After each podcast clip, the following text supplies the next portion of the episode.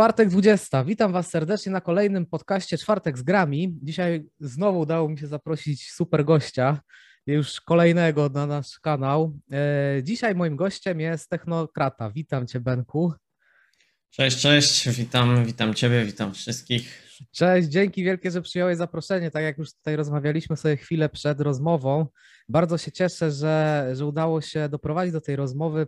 Ja bardzo lubię Twój kanał i w ogóle podziwiam Cię jako też, jako, jako też, że tworzę jakieś tam materiały na YouTube, że potrafisz codziennie się zebrać w sobie i codziennie dostarczyć materiał. Powiem Ci, że to jest taka dyscyplina, że. Z tym codziennie to różnie bywa, różnie bywa z tym codziennie faktycznie, ale no jednak musimy kuć ten algorytm YouTube'a. E, no i też taki format, nie? Taki format, że mhm. ciężko bez codziennych filmów by było. Dokładnie ale to jest właśnie, to jest bardzo, bardzo fajne. Ja lubię sobie właśnie często rzucić okiem, jak, jak są newsy, to jakaś ta twoja forma do mnie bardziej przemawia. Generalnie nie sprawdzam materiałów o newsach, ale u ciebie jakoś jest to coś, także też zapraszam, później podlinkujemy y, materiały Benka pod filmikiem. A dzisiaj chciałbym z Tobą porozmawiać y, właśnie o tym, czym właśnie najczęściej się zajmujesz na swoim kanale, czyli generalnie o hardware'ze, o technologii. I pierwsze takie mam pytanie do Ciebie, mm, które mnie dosyć frapuje, myślę, że nie tylko mnie, myślę, że wszystkich. E, generalnie jeszcze chciałbym się cofnąć do jednej rzeczy, bo właśnie jako z nielicznych y, prognozowałeś spadek cen. Ja pamiętam też właśnie w jakichś newsach i tak dalej, na jakichś portalach, na YouTubie e, było pełno newsów, że tylko te ceny kart graficznych będą rosnąć, rosnąć, rosnąć. Ja sam się nastawiłem właśnie gdzieś, że to się może rozwiąże przy 2022 Y, czy nawet później, bo były takie newsy, że Stany Zjednoczone też będą swoje fabryki stawiać dopiero jeśli chodzi o produkowanie tych y, procesorów. E, tam prezydent Biden się nawet w tej kwestii odezwał. E, więc generalnie była taka jakby treść tych wszystkich newsów, materiałów na YouTubie, że na YouTubie i nie tylko, na portalach, że Mm, te ceny będą e, tylko rosnąć, ale ty mówisz, że będą spadać, no i wyszło na twoje. I ja jestem właśnie ciekawy, jak to teraz wygląda i czy to jest teraz dobry moment na wymianę karty, bo już te ceny troszeczkę są lepsze, czy jednak lepiej poczekać? Jak teraz to widzisz? Jak byś teraz to odczytywał mniej więcej, z jakimś prawdopodobieństwem, jak to się teraz ułoży? Tak, no więc tak, faktycznie, faktycznie gdzieś mniej więcej od grudnia roku poprzedniego, gdzie tak naprawdę te ceny dopiero zaczynały rosnąć w grudniu, e, potem w styczniu, w lutym i rosły tak do maja. Ja w grudniu już mówiłem, że stawiam, że w wakacje będzie lepiej i faktycznie jest lepiej, jest sporo lepiej. E, natomiast teraz się pojawia problem, bo wydaje mi się, e, ja tak wewnętrznie i to, to się tak troszeczkę u mnie kłóci, bo z jednej strony chciałbym mówić, że nie, no spoko, cały czas będą spadać, ale powiem Ci szczerze, że intuicja mi mówi, tak jak mi mówiła, że w wakacje będzie lepiej, tak teraz troszeczkę mi mówi, że już raczej lepiej nie będzie do końca roku. Że te mhm. ceny może, wiesz, będą jakieś promki, będzie, będą wskakiwać jakieś takie karty, które będzie dało się wyrwać w fajnych cenach, bo jakby nawet na mojej grupie czy coś, to ludzie wrzucają czasami takie, takie naprawdę bardzo fajne promocje tych kart graficznych i że na coś takiego możemy teraz liczyć. E, ten regularny spadek cen wydaje mi się, że już się ustabilizował i raczej nie ma co liczyć na to, żeby te karty. Zresztą ja to też powtarzałem, jakby powtarzając to, że ceny kart graficznych spadną, powtarzałem też, że spadną, ale nie ma co liczyć na powrót do cen MSRP, czyli tych sugerowanych przez producenta. Na to nie mamy co liczyć i one się w pewnym momencie zatrzymają i wydaje mi się, że to zatrzymanie nastało i oczywiście one będą fluktuować. To będzie tak, że one będą raz lepsze, raz gorsze, będą pojawiać się te promocje i będzie można wyrwać karty naprawdę w fajnych cenach. Natomiast ta stabilizacja wydaje mi się nastąpiła i ja jakbym mógł komuś doradzić, kto chce kupić kartę graficzną, ja w ogóle też taką osobą jestem, bo jak, jak nie oglądasz, to wiesz, obiecałem widzom swoją kartę graficzną na 20 tysięcy subskrypcji i dlatego teraz mam strasznego stresa e, i, i też regularnie przeglądam, jak te ceny kart graficznych wyglądają, w ogóle jaką kartę graficzną kupić, e, jaka będzie dla mnie odpowiednia. No więc, więc pod tym względem mam dokładnie tą samą zagwozdkę, jak każda inna osoba, która teraz szuka A karty. mogę Ci na chwilę wyjść no, słowo? Tak. Jaką masz, jaką byś obstawiał kartę dla siebie? Jest ciekawe. No, a no właśnie, mam problem. Nie? Ja najbardziej chciałbym coś 3070 i w górę, natomiast zastanawiam się e, nad 3060 i cały czas szukam takich testów, czy ktoś nie zrobił, czy to 12 GB VRAMu pomaga w montażu w tej karcie. E, raczej Premiere Pro, w którym ja montuję, woli większą ilość rdzeni CUDA, jeżeli chodzi o rendering i ta większa ilość VRAMu niewiele daje, mhm. dlatego ja tak biję się z myślami. Albo 3060, której osobiście nie lubię. Nie lubię tej karty graficznej. Była to pierwsza karta od NVIDIA, która wyszła w dużo za wysokiej cenie. 3060 Ti pokazało się w grudniu i ona tam była wyceniona na 1900, aczkolwiek najtańsze modele pojawiły się w sklepie za około 2200. No to jest 300 zł więcej. Jakbyśmy teraz mieli taką sytuację, każdy z nas na rynku, że dopłacasz 300 zł do ceny sugerowanej przez producenta i bierzesz kartę graficzną, to by tona ludzi wzięło kartę graficzną, nie? Niestety musimy dużo więcej dopłacać. A 3060 pojawiła się dwa razy, w dwa razy wyższej cenie. Wyceniona na 1600 pojawiła się około 3, w cenie około 3000, nie?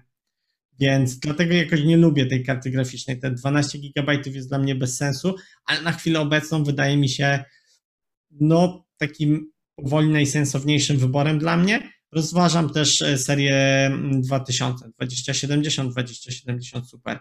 Wszystko zależy, jak te ceny będą wyglądać. E, albo też 3070 Ti, która ostatnio, i to często mówiłem na swoich filmach, była na dobrych promocjach, około 3500 tysiąca złotych, więc jak karta była wyceniona na około 2800, no to 3,5 tysiąca to jest stosunkowo, licząc w procentach, nieduża dopłata do tej ceny sugerowanej przez producenta. Więc... A co myślisz o karcie 2060? Warto jeszcze się w nią pchać, bo widziałem, że jest dużo tych kart. Tam chyba Nvidia je doprodukowała, ruszyła z produkcją tak. jeszcze raz tej karty. Myślisz, że to jest jeszcze sens? Czy ta karta już jest nieprzyszłościowa i lepiej się w to nie pchać?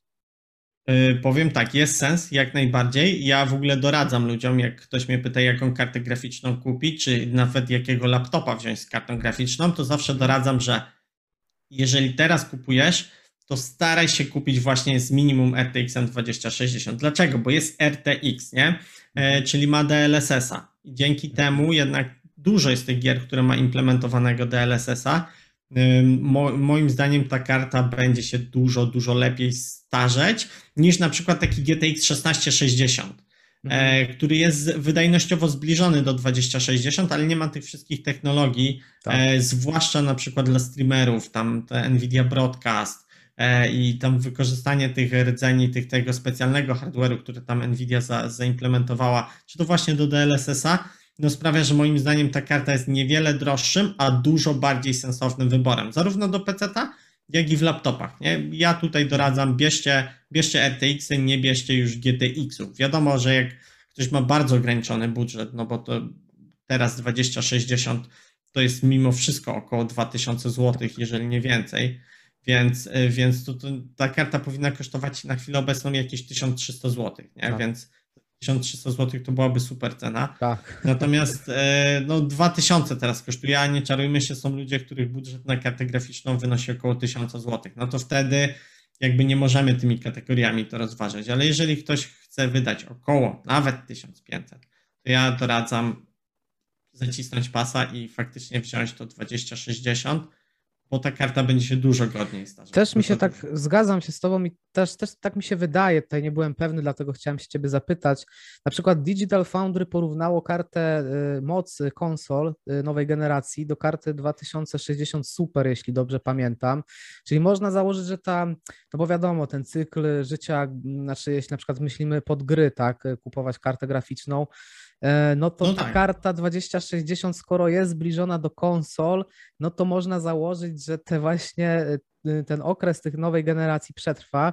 Oczywiście na konsolach później y, twórcy gier potrafią o wiele więcej wyciskać, później i tak te gry będą bardziej wymagające i tak y, na konsolach, nawet porównując 2060 Super do możliwości konsol pod koniec generacji, to ta 2060 Super no nie, nie wyciśnie się tyle z niej prawdopodobnie co na, co na konsoli. Twórcy potrafią zrobić, ale mimo wszystko wydaje się, że to jest karta, którą no, można przetrwać. Już nawet nawet pod koniec geny, pod koniec za te 7 lat i tak będzie to karta, która jeszcze jakoś sobie tam poradzi, tym bardziej, że tak jak mówisz, ten DLSS, RTX, te nowe technologie są w niej, więc też wydaje mi się, że to jest takie minimum. Nie, zdecydowanie, zdecydowanie. No, no, tak jak mówisz, nie ma co do końca tego porównywać, natomiast no pożyje jeszcze kilka lat, takie 20-60. Tak, to no tak 4 to na spokojnie chyba. 3-4. Na spokojnie, spokojnie. To jest, ja to w ostatnim filmie powiedziałem, że trzeba się zastanowić, kto z jakiego sprzętu korzysta, wiesz, bo tak czasami łapiemy się na tej pogoni za z tym jak najnowszym sprzętem. Tak. I, powiedziawszy, ja nawet teraz myśląc o karcie 3070 Ti, no to ja teraz mam bardzo mało czasu do nagrania w gry, nie? Ale z drugiej strony strasznie bym chciał jednak w te, te gry zacząć streamować więcej, e, czy nagrywać więcej tych gier, ale na chwilę obecną ta karta to byłoby troszeczkę dużo pieniędzy wyrzucone w błoto, bo ja bym jej nie wykorzystał, nie? Mm. Dlatego trzeba się nad tym zastanowić. Taka 2060, jeżeli ktoś ma monitor Full HD i nie planuje zmiany monitora, spokojnie wystarczy na jeszcze te 4, nawet 5 lat. Dokładnie. Ja tutaj jeszcze właśnie też właśnie zastanawiałem się ostatnio nad tą kartą 2060, ale trochę mnie irytuje właśnie to, tak jak powiedziałeś, bo też no, znając tą cenę producenta 1300, ona powinna kosztować mniej więcej. Już zresztą po tylu latach tak naprawdę na 1300 tak, tak. mniej więcej to kosztowała e, te parę lat temu. E, no, może przesadzam, no ale mniej więcej ale generalnie zacząłem się zastanawiać, no jakby to obejść. Czy jest jakiś sposób na obejście? Jedną, jednym rozwiązaniem, żeby przynajmniej grać w gry, no to są konsole, ale jest jeszcze drugie rozwiązanie, które też jest takie troszeczkę działające na wyobraźnię. E, chodzi mi o te usługi, e, które oferują nam streamowanie gier, e, czyli na przykład jak GeForce Now. I jestem ciekawy Twojej opinii, co Ty o tym sądzisz? Czy to na przykład tutaj taka ciekawostka, właśnie dzisiaj przyjeżdża do mnie będę miał wymieniany internet, przyjedzie technik, żeby wymienić internet właśnie na szybszy, bo chcę, bo już tak się męczyłem na takim trochę wolniejszym łączu. Jestem, jestem bardzo po prostu ciekawy, jak to teraz będzie wyglądało. Chcę przetestować to. Jestem ciekawy, czy ty już testowałeś, co ty sądzisz o tych e, usługach? Tak, tak. Ja, ja testowałem w ogóle jeszcze w wersji beta GeForce Now. E, czekałem prawie rok czasu na e, otrzymanie dostępu i to jest jeden z pierwszych filmów na moim kanale, e, więc Mhm. No prawdopodobnie nie jest zbyt dobrze kojarzony, bo GeForce Now w wersji w ogóle mm, to było ponad, no około dwa lata temu, więc to zupełnie inaczej teraz wygląda. Natomiast ja jestem ogromnym fanem tego typu usług. Moim zdaniem to jest ta trzecia alternatywa tak naprawdę, która powstanie e, obok PC-ów, konsol i właśnie to jest granie w chmurze jako, jako trzecia alternatywa, jeżeli chodzi o takie duże tytuły. No bo wiadomo, mamy jeszcze gaming mobilny, który wbrew pozorom jest ogromny. Tam są ogromne pieniądze i e, dużo ludzi to gra, ale nie czarujmy się, większość tytułów to są tytuły typu Candy Crush i tak dalej, nie? jeżeli hmm. chodzi o poziom, poziom zaawansowania. Więc ten gaming mobilny no tak, my hardkorowi gracze to traktujemy bardziej z przymrużeniem oka. E, natomiast ja zawsze czekałem na takie duże tytuły mobilne i doczekałem się tego w postaci właśnie usług chmurowych, właśnie czy to GeForce Now, które bez problemu odpalimy sobie na telefonie, na, na słabym laptopie, na telewizorze, na przykład ja, ja w ogóle mam, przyfarciłem strasznie, bo wykupiłem e, tą Founders, bo miałem dostęp beta i potem wykupiłem GeForce Now w wersji Founders, mhm. to kosztuje bodajże 120 zł na pół roku.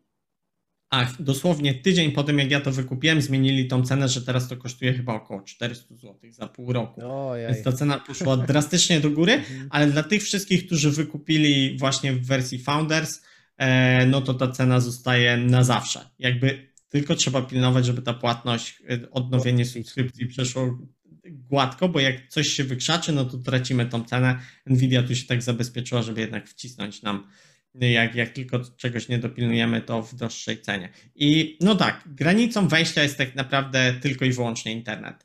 Tylko i jednocześnie aż, no bo jakby ja mieszkam w dużym mieście, e, w Krakowie, a mimo to do jeszcze do niedawna byłem dość niezadowolony ze swojego internetu. Teraz już bez problemu ale jednak to jest ta granica wejścia i tylko tyle tak naprawdę. Z jednej strony aż, a z drugiej tyle, e, w dobie tych drogich kart graficznych, to wydaje mi się, że to genialnym rozwiązaniem. Zresztą nawet można to łatwo policzyć. Nie? Teraz ok, 400 zł to kosztuje, ale jak to kosztowało jeszcze 125 zł za pół roku, no to w cenie karty graficznej e, takiej no nie wiem, takiego 20-60 jeszcze jak normalnie kosztował, nie? czyli około 1300 zł, to mamy 5 mhm. lat grania, nie? 5 lat grania na usłudze chmurowej, która e, cały czas jest upgrade'owana. Tam nie ma, że sprzęt się zestarzeje. Mhm. Tam ten sprzęt jest cały czas i gramy na podobnym poziomie, nie? Wiadomo, nie nadaje się to za bardzo do dynamicznych gier, ale jak lubimy właśnie jakieś gry pokroju Wiedźmina, czy jakieś takie, które nie wymagają tego input lagu na naprawdę idealnym poziomie,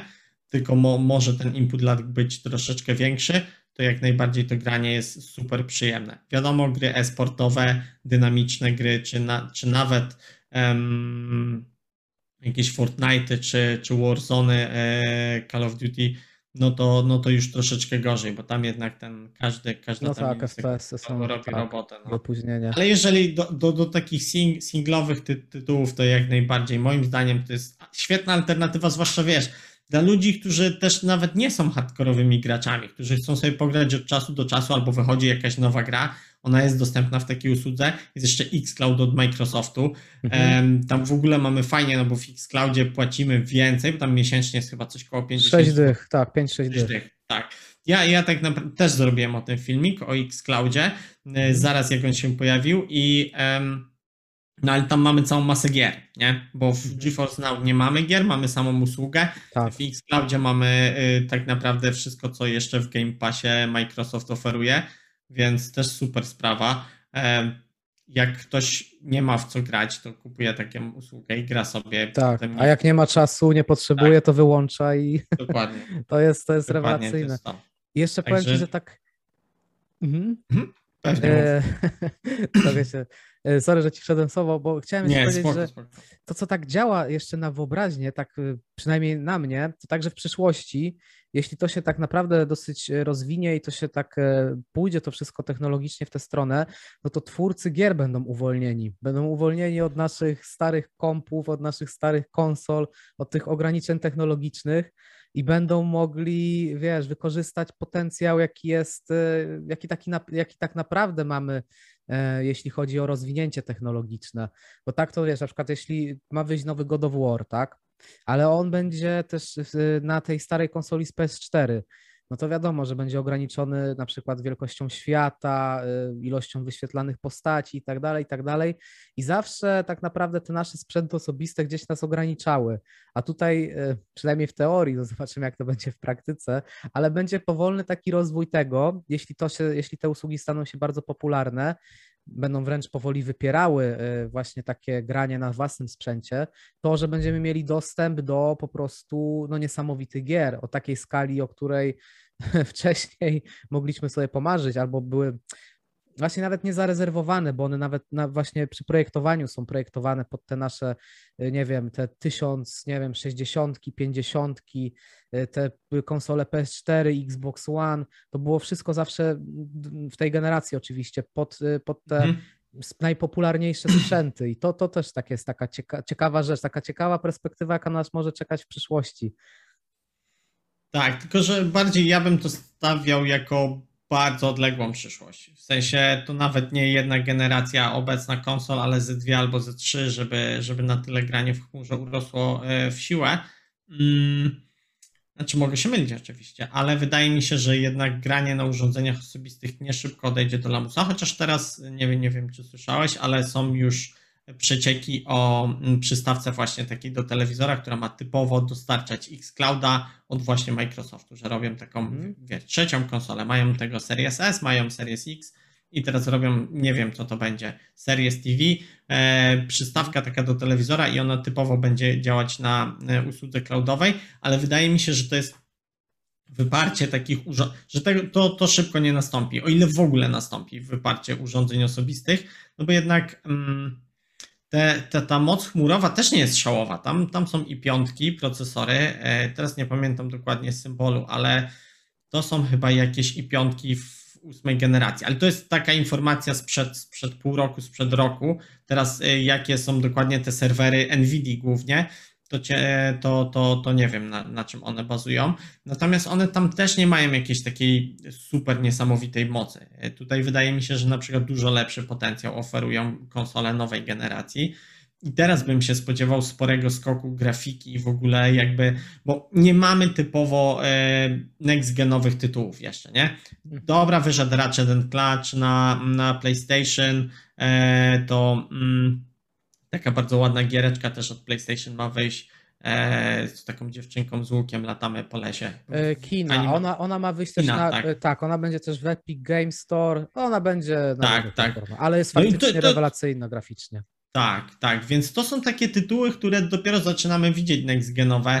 Cyberpunk mógł być pierwszym prawdziwie next-genowym tytułem, gdyby nie to, że e, CD Projekt chciał go wepchnąć na konsolę poprzedniej tak. generacji, co im się bardzo mocno e, odbiło czkawką, ale z drugiej strony było to też podyktowane no, chęcią sprzedaży większej ilości kopii gier, nie? no bo jakby te konsole E, nowej generacji nie jest ich na tyle, żeby, żeby faktycznie jeszcze, jeszcze wchodzić, bo jakby twórca gry, no im zależy głównie na tym, żeby tą grę sprzedać w jak największej ilości -hmm. kopii. Nie? Natomiast następne 2-3 lata to będą gigantyczne skoki e, jakby jakości gier. Już naprawdę jest, jest przekozacki ten Unreal Engine 5 E, oferuje tak. tak. tak, niesamowitą e, grafikę, że i teraz będziemy mogli się to spodziewać jakby w tej generacji, jakby już w rozwinięciu tej generacji, czyli prawdopodobnie w jakichś wersjach Pro PlayStation 5 albo Xboxa Series X.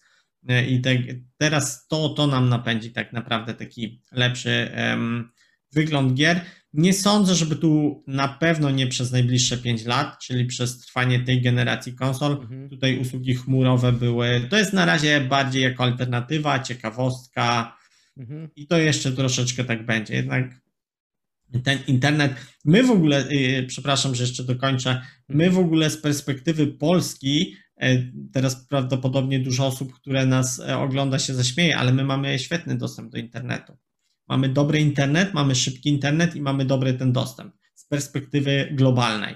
E, takie Stany Zjednoczone, one w 80% w ogóle nie mają dostępu do internetu. Tam jest jakaś pustynia, jakieś takie rzeczy. Mhm. E, duże miasta, ok, jak najbardziej. Natomiast te, ten, e, ta, ta szybkość internetu jeszcze nie jest globalnie tak duża. O, ok, kraje azjatyckie mają ją dużą, ale jeszcze globalnie ta szybkość internetu, ani ten internet nie jest zbyt tani, ani nie jest zbyt taki szybki, żeby takie usługi były bardzo popularne. Jakby mhm. tutaj z perspektywy takiej globalnej, no to my jakby jesteśmy małym przykładem. My tak zazwyczaj patrzymy ze swojej perspektywy na wszystkie technologie, natomiast Polska zarówno jeżeli chodzi o wydawanie pieniędzy na gry, jak i na hardware, jak i na konsole, no to jest daleko w tyle, nie? No jakby jesteśmy małym państwem i nie jesteśmy jeszcze jakimś super bogatym państwem. Tak, oczywiście tutaj mm, też to tak działa na moją wyobraźnię, ale oczywiście to jest tylko tak jak, no tak jak mówisz, to na razie jest tylko wyobraźnia, to sobie fajnie o takich rzeczach pomyśleć. Może nam Elon Musk jakoś ten internet w końcu globalnie zafunduje i wtedy to wszystko ruszy, no bo oczywiście teraz to, e, tak jak mówisz, no oprócz dużych miast, e, to jakieś mniejsze miejscowości, nawet w mniejszych miejscowościach, nawet też w Polsce jest jeszcze dosyć duży problem. Tak, oczywiście tak. mówisz o skali, więc oczywiście porównując do innych państw, tam może być jeszcze gorzej, to oczywiście racja, ale no tak jakby tak całościowo na to spojrzeć, to oczywiście ani się to nie opłaca, ani nie może to jeszcze wyprzeć takiego klasycznego sprzętu, no to jeszcze jest daleko nie ten moment ale już sobie pomarzyć Przepraszam można. cię. Za może dwa Draco, Draco daje znać e, o sobie, nie wiem czy to słychać. Chyba nie. Ja nic, y, masz pieska czy kota? Tak, tak, pieska, pieska. On często znany jest z streamów e, przez moich widzów, bo lubi I jak potrzebujesz zrobić jak, przerwę, to... Nie, nie, nie, jest, jest, jest okej, okay, tylko chciałem się zapytać, czy czasami nie szczeka tam. Nie, nie, nie szczeka, ale nawet jak zaszczeka, to wiesz, będzie trzeci do kompletu. Także A, okej, okay, no tak. Ja też mam pieska, na razie jest cicho, ale też może być różnie tak, że wiesz, będą, będą tak, albo nas najwyżej zastąpią, jak będziemy sobie chcieli zrobić przerwę, to można pójść Atencjusza. Dokładnie. Wszyscy się teraz pchają na YouTube, nawet zwierzęta. Kurczę, dokładnie. tragedia. Nie, no jest, jest gęsto, ale jest miejsca dużo, tak? I mi się wydawało kiedyś, że na YouTubie to może być różnie. Mm, ale, ale faktycznie jest dużo miejsca. Jest taki streamer, on się nazywa, znaczy ma taką ksywkę MKRR, on streamował Hearthstone'a i miał takie filmiki właśnie też, takie z ciekawości sobie oglądałem właśnie o, o streamowaniu, tak. o tym jak to jest. A, no. I on taki argument też powiedział, że niektórzy twierdzą, że nie ma miejsca na Twitchu, powiedzmy, czy tam na YouTubie nie ma miejsca. On też właśnie taki przyjął przykład, no dobrze, ale ci streamerzy na przykład sprzed pięciu lat, to gdzie oni teraz są w większości? Już ich tam nie ma, bo wiesz, tak. albo ktoś zmienia, przebranżowuje się, albo już się wypalił, albo coś tam i ta rotacja zawsze jest, więc też wydaje mi się, że Oczywiście, ktoś... że tak ma jakiś tam pomysł i, i, pracuje i stara się poprawiać tą jakość, to tam i ma, i ma szczęście oczywiście, bo to też jest do wszystkiego potrzebne, no to sobie tam znajdzie miejsce, jak nie, to nie. Ale no na pewno jest, rotacja jest zawsze i wszędzie i była. Tak, i tak, no bo jednak ludziom, e, ludzie jak trzymają się jednej osoby, ale też im się nudzą te osoby, też zmieniają tak, sobie. Tak. Widzę to po sobie, nie, że nie, tak. nie, nie, nie oglądam kogoś przez cały czas i kogoś, tak. kogo oglądałem kilka lat temu. Potem może wró wrócę na przykład, wracam do takich osób, ale ale jakby tak. przerzucamy sobie to, to. No tak, bo w sumie filmiki na YouTube to jest taka twórczość jak każda inna. No tak samo jak lubisz jakiś serial, a później ci się już go nie chce oglądać, lubisz jakąś grę, ale w pewnym momencie kończysz ją oglądać, tak samo danego twórcę. Lubisz sobie go poglądać, a w pewnym momencie już nie chcesz go oglądać i to jest, wiesz, twórczość taka jak każda inna i spędzanie czasu Dokładnie. jak każda inna. Ale wracając jeszcze do e, naszego e, naszych On. pytań, e, bo ja już, ja już się zgubię. Wiedziałem, że w końcu amatora wyjdzie. No musiała wyjść amatora, przepraszam was. A wiesz, jak, jak tutaj są, są takie um, dygresje z mojej strony na temat psa czy coś takiego, to ciężko się nie zgubić, dlatego czytaj, nie, jakie tam masz dobrze. następne pytania i dobrze. lecimy z tematem. Dobrze, dobrze, bo tak to się trochę luzów wkrada. Jak jest, wiesz, jakaś dygresja, to można, wiesz, jakieś tak, życie tak, jest tak. w tym. Jak jest takie sztywne przepytywanki, to też jest bez o, ale sensu, nie? może się wtedy zrobić 3-4 godziny podcastu i tak nie przebrniemy przez wszystkie tematy, jakie moglibyśmy mieć, więc... No tak, to też jest... To Lepiej też jest czasami prawda. sprowadzić do parteru i... Tak, tak. A to też powiem Ci, że jak tak już te kilka rozmów zrobiłem, to zależy od gościa. Czasami yy, yy, są różne osoby. Są różne osoby, które robią porządek, a są osoby właśnie, które lubią tak, wiesz, spontanicznie, wiesz, wypłynąć na morze i, i w sumie wtedy lepiej też im nie przeszkadzać, ale to wiadomo, zależy po prostu. Od...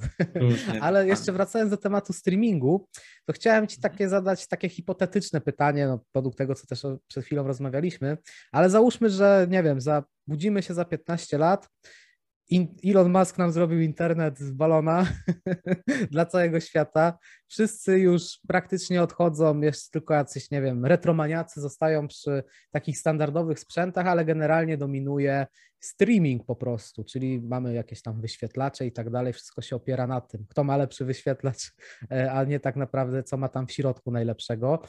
Tak, I, I mam takie pytanie, czy właśnie jako taki fan technologii, czy, czy tutaj nie widzisz takiego ryzyka właśnie końca e, jakby swojego hobby, e, czy może też masz taki, czy może pojawią takie założenie, może być też, że będą jakieś nowe gadżety, jak, jak byś się odnalazł w takiej przyszłości? Wiesz co, no tak, ja jakby to, co w ogóle powiedziałem na początku tego, tego, tego, tego pytania, ja jestem fanem takich usług. Na, naprawdę mi się to wydaje ogromnie perspektywistyczne i, i takie przyszłościowe dla wielu osób, aczkolwiek faktycznie jestem fanem hardware'u, chociaż nie ukrywam, że chciałbym, żeby to się tak rozwinęło. Chciałbym mieć dostęp do tych usług streamingowych, tak jak mówisz, Elon nam zrobi internet. Myślę, że Elon już zrobił internet, tylko trzeba mieć te 500 miesięcznie i tam widziałem, że 500 mega i 30 milisekund opóźnienia gdzieś tam ktoś w Berlinie zmierzył, więc u nas będą podobne te parametry. Tylko trzeba mieć 500, 500 e, miesięcznie na ten internet, więc jest to bardzo drogie, mhm. ale może stanie się tańsze e, z biegiem czasu. W każdym razie mamy ten internet globalny, świetny i mamy e, streaming. Jest to, nie sądzę, żeby hardware szybko umarł. Ja pamiętam 10 lat temu, lekko nawet ponad 10 lat temu, to już wieszczono upadek PC-ów w ogóle, nie? że mhm. po co? W sensie konsole teraz tyle potrafią, po co PC komuś, nie? Są mhm. laptopy do pracy, można mieć PC do pracy, do grania PC, bez sensu. E, wydaje mi się, że mm, Aha, bo, bo w sumie pytanie jest takie, czy bym się odnalazł bez komputera. Ja tutaj staram się zaprzeczyć, że jakby tych, tych komputery nie zginą. Więc dobra, jednym, jednym stanowiskiem jest to, że komputery jakby nie zginą, konsole nie zginą i to myślę, że w przeciągu, może kiedyś tak, ale w przeciągu 10 lat na pewno nie. Mm, ale się zdziwię za 5 lat, jak tutaj się okaże, że następnej generacji już nie ma. Ale okej. Okay. Czy bym się odnalazł? Jak najbardziej bym się odnalazł, nie? Bo jakby y, ja robię teraz stricte hardware i jest to moja jakby pasja, natomiast hardware'u jest masa, nie? Słuchawki, więc tak. tutaj jakoś te słuchawki mogłyby być inne, też jakieś niewidoczne, jakieś taka tak, tylko tak, czy tak, jakiś, tak. jakiś implant nawet. Nie zdziwiłbym się, jakby za kilka lat były to po prostu implanty, że wszczepiamy sobie coś i mamy ten dźwięk bezpośrednio mhm. przekazywany do mózgu. To byłoby też świetne rozwiązanie, jeżeli chodzi o e, leczenie e, po prostu dla osób niesłyszących. I stawiam, że takie coś prędzej czy później zobaczymy i też wydaje mi się to świetnym rozwiązaniem, ale takich rzeczy będzie cała masa, jakieś okulary, które będą nam wyświetlać te, e, czy to będzie za 10-15 lat? Nie wiem, może niekoniecznie, bo, bo to też taka abstrakcyjna przyszłość. Natomiast ja na pewno bym się jako fan technologii, bo jestem fanem technologii jako całej, nie tylko jako tego hardware'owego e, aspektu PC, e, to na pewno, na pewno bym się w takiej przyszłości odnalazł. No i wiadomo, gry fotorealistyczne, jakieś, e, nie wiem, implanty, które powodują to, że czujemy tą grę, nie? Jest tam, mhm. Załóżmy, jest streaming gier, więc nie potrzebujemy hardware'u, ubieramy Haptyczny... tylko gogle... Tak, haptyczny Dokładnie.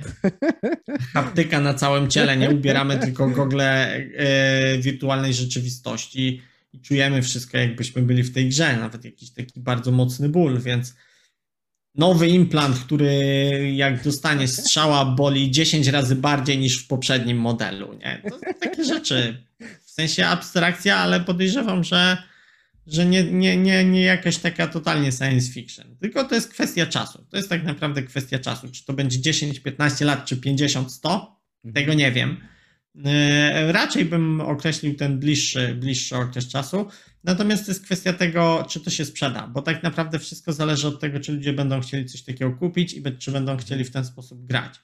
E, a nie od tego, czy my technologicznie jesteśmy w stanie coś takiego osiągnąć, bo jesteśmy już teraz w stanie to osiągnąć tylko pytanie, czy po prostu gracze będą mieli takie oczekiwania, żeby w ten sposób grać. Tak, to prawda. Tak, zgadzam się, bo to ostatecznie każda taka, dokładnie, no to jest punkt. Ostatecznie wszystkie te, tego rodzaju pomysły na różne sprzęty rozbijają się o ludzi, ich preferencje.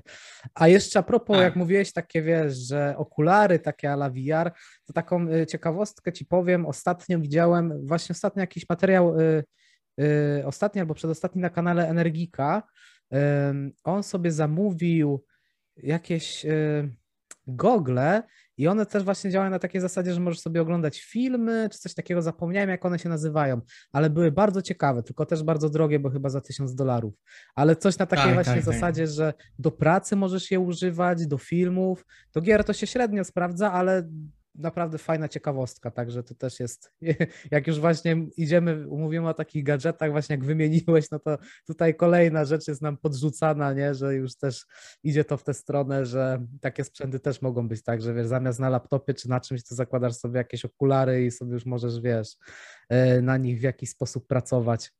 Mm, dokładnie, dokładnie. Chciałbym się jeszcze chwilę e, cofnąć, bo nie chciałbym, żeby mi ten temat mhm, umknął. Hmm, pewnie. Bo rozmawialiśmy trochę o tej mocy konsol i o tym, że one teraz e, odkryją, przed nami będą odkrywać w najbliższych latach swój potencjał.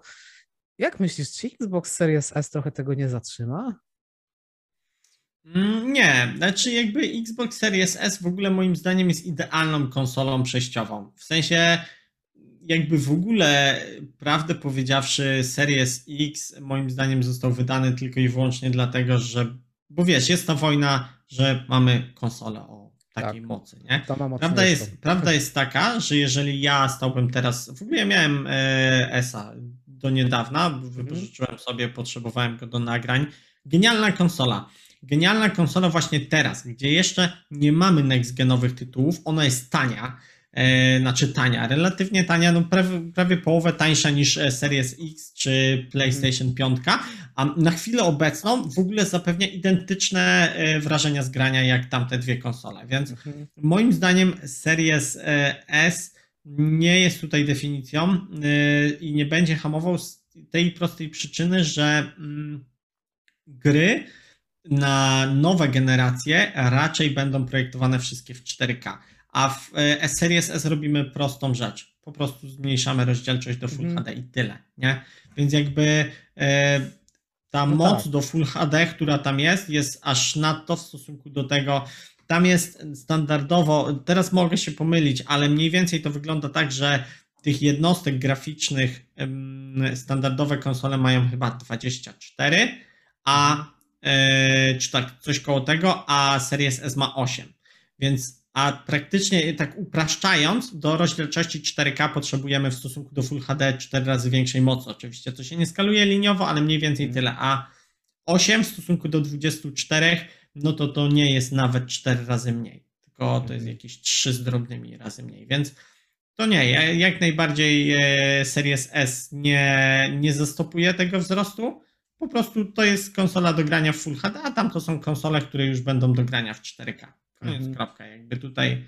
e, A powiem kwestia że- jakości grafiki będzie taka sama. Właśnie się zastanawiam nad tą konsolą trochę, bo mam telewizor Full HD i tak naprawdę, wiesz, y, taka, taka, taka właśnie maszynka do Game Passa, zamiast, y, bo właśnie mam taki dylemat, albo sobie y, zbierać i wymienić kartę graficzną na 2060, bo mamy RX 560 i do montażu, do jakichś tam rzeczy on jest spokojnie, wystarczy, natomiast no już pod gry zaczyna być coraz większy problem i tutaj muszę, muszę się na coś zdecydować. I się zastanawiam właśnie, czy nie lepiej do takich ogromnych tytułów, tytułów, jakie będą wychodzić, skoro nam na przykład właśnie telewizor Full HD nie pójść tego Xboxa, Xboxa Series S. Tylko się zastanawiam, czy.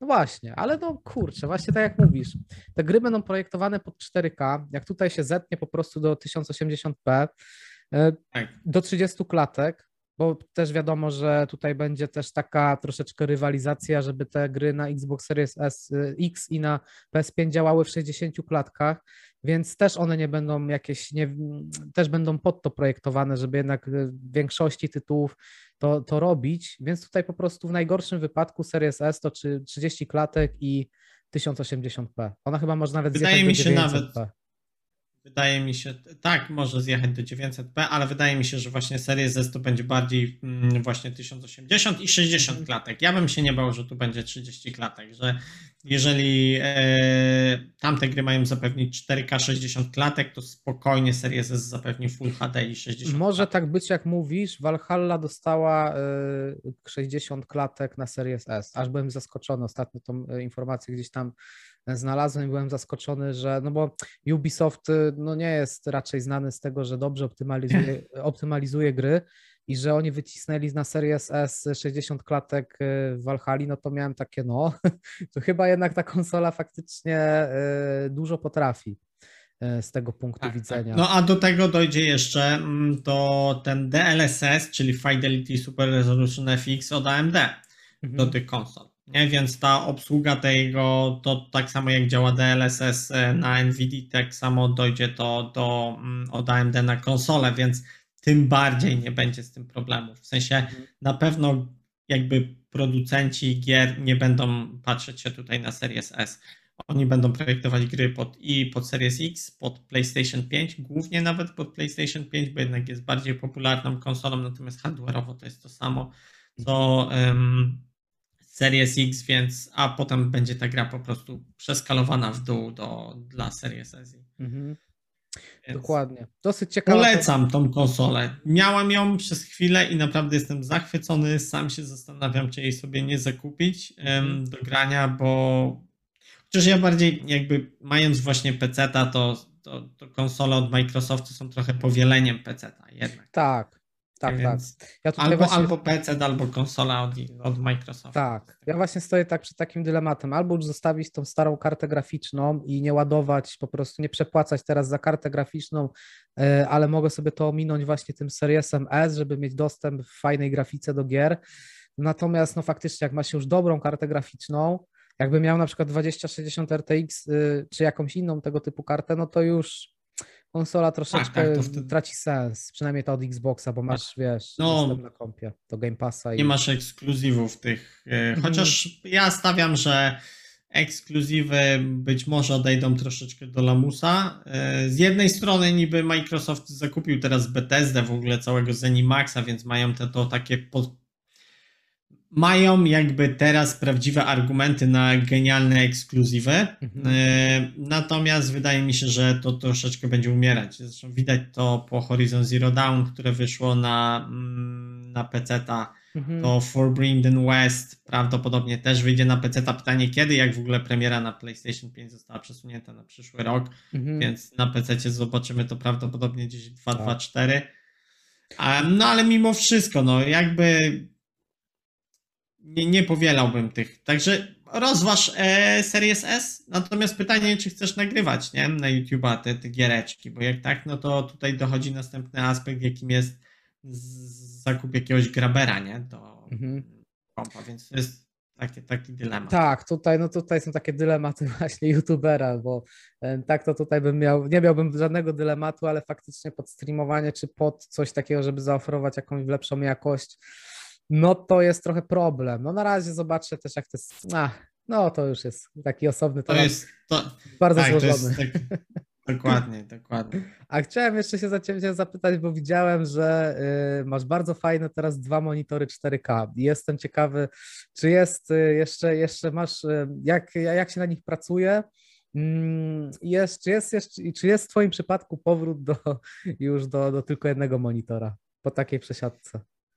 Wiesz co, e, w moim przypadku nie ma powrotu absolutnie, mm, e, ale już tłumaczę, kiedy mógłby być taki powrót. Taki powrót mógłby być, jeżeli e, rzuciłbym YouTube'a, nie próbowałbym streamować i, i tylko bym grał na kompie. To wtedy nie potrzebuję drugiego jakby monitora. Drugi monitor przydaje się w momencie pracy, ja sobie montuję na głównym monitorze tutaj ten spokój. Powiem Ci szczerze, dwa monitory, tutaj muszę to jakoś inteligentniej rozłożyć, bo bardzo daleko mam, żeby się patrzeć do tamtego, dlatego on jest taki mhm. cofnięty z tyłu. Natomiast jest to super wygoda, jeżeli chodzi o pracę. Montuję film, to z boku na tym jeszcze w ogóle 4K, więc dużo okienek się mieści. Ja tam mam jeszcze jakiegoś YouTube'a w tle, e, otworzone foldery z plikami źródłowymi jakąś przeglądarkę, z której cały czas coś na bieżąco albo pobieram, albo gdzieś wyszukuję. Podczas streama tak samo to działa, nie? Tutaj jakby mam e, ekran, na którym mogę się skupić, a z boku OBS i takie inne rzeczy, więc jeżeli ktoś, albo praca, to nawet stricte praca, taka jak ktoś pracuje na wielu okienkach, to, to dwa monitory robią niesamowitą robotę. Natomiast typowo do grania, ktoś jest po prostu graczem i nie streamuje, nie nagrywa tego w żaden sposób. Mhm. Moim zdaniem jeden monitor wtedy jest zupełnie wystarczalny. Jeżeli miałbym hipotetycznie zrezygnować z YouTube'ów, a nie sądzę, żeby to nastąpiło, no to wtedy zakupiłbym prawdopodobnie albo bym został przy 32 monitorze, bo, bo to jest spoko wielkość, albo nawet zakupił 40-calowy pojedynczy monitor na nim, na nim poprzestał, bo, bo to wtedy estetycznie na biurku wygląda, no i można się skupić tylko na jednym ekranie. Ale, ale jeżeli chodzi o komfort pracy, to jest absolutnie nawet, nawet bo ja mam tak, ja mam dwa takie same, dwa 32-calowe monitory 4K, więc ładnie symetrycznie to wygląda. Natomiast nawet dołożenie drugiego monitora, ja swój pierwszy, drugi monitor e, dokupiłem za dosłownie 80 zł, natomiast było to jeszcze przed całym całymi lockdownami i tak dalej, i te ceny monitorów były dużo niższe. Jak ludzie poszli do pracy, na pracę zdalną, to dużo osób chciało sobie dokupić, czy to do laptopa, czy właśnie drugi monitor do pracy. Mhm. Ceny poszły w górę. Ja dokupiłem jakiegoś Dela właśnie polizingowego za 80 zł i już naprawdę to zmieniło komfort pracy niesamowicie, więc, e, więc dwa monitory to jest, to jest skok jakości pracy i komfortu pracy dla mnie osobiście gigantyczny. Mhm. A mam tak, jestem tak ciekawy Twojej opinii, ponieważ e, tak przynajmniej na zagranicznym YouTubie, no tam amerykańskim, no to też e, te możliwości e, konsumpcyjne ludzi są większe niż choćby w Polsce. Ja widzę tam taki trend wymieniania monitorów na telewizory. W ogóle tam idzie taki w Polsce też jest taki, wczoraj widziałem statystyki i z roku na rok też y, ludzie kupują coraz większe telewizory, coraz większe monitory. Wcześniej, jeszcze do niedawna był te, powiedzmy, że jest panujący trend taki, że 24-calowy monitor to jest taki standard, ale już powoli wszyscy tak idą w stronę 27-calowych monitorów. Jestem ciekawy, jaką ty masz opinię właśnie na przykład używa, jeśli chodzi o używanie telewizorów zamiast monitorów i gdzie jest twoja granica wielkości, ilości cali, jak, jak ty to widzisz? Czy te coraz większe monitory czy telewizory to zawsze jest ok, czy jest gdzieś tam też taka po prostu y, różnica komfortu, że od pewnego, od pewnej cyferki już po prostu coś się zaczyna jakby sypać, czy zaczyna przeszkadzać. No więc tak, e, jakby dla mnie taką górną granicą rozsądną, jeżeli chodzi o monitor, to tak, po pierwsze musimy sobie odpowiedzieć e, na pytanie, w jakie gry gramy i co na nim robimy. Jeżeli na przykład oglądamy dużo seriali i gramy w gry takie, nie wiem, Wiedźminy, Cyberpunki czy coś takiego, no to górną granicą może być 40 cali. A natomiast jeżeli lubimy różne gierki, nie wiem, ja tam sobie lubię w Lola zagrać, jakieś strzelanki i tak dalej, to moim zdaniem tutaj górną granicą jest 32 albo nawet 27 cali. Mhm. Za duży monitor już robi to, że jednak na 40 calach granie w jakiegokolwiek shootera dynamicznego, czy w jakiegoś Lola, czy cokolwiek, co wymaga naprawdę ogromnej dynamiki, jest niekomfortowe. No nie bez powodu gracze e, e-sportowi grają na 27, nie grają nawet na 32, tylko to są monitory 27-calowe. Jakby to skupienie jest e, dużo, dużo lepsze e, na takim monitorze. Jakby, jakby było lepsze na 40-calowym, to by grali na 40-calowych, bo tam nie ma takich ograniczeń, jeżeli chodzi o, zawodową scenę, czy to finansowych, czy tak dalej. Natomiast dlaczego taka tendencja jest czy to nawet w Polsce też zauważyłem, czy na YouTubie zagranicznym. E, dla mnie na przykład jedynym takim sensownym powodem wymiany na telewizor jest to, że telewizory można mieć OLEDowe, nie? Mhm. Dużo osób chce mieć już tego OLEDa, chce mieć tą taką czern, czern, to nieskończony kontrast i tak dalej. I, mhm. I prawdopodobnie podejrzewam, że wtedy wymieniają właśnie na, e, na OLEDy wiadomo, wtedy trzeba mieć szerokie biurko albo po prostu gdzieś na ścianie ten monitor, żeby siedzieć dalej, bo chyba najmniejszy OLED, jaki możemy dostać, to 55 cali.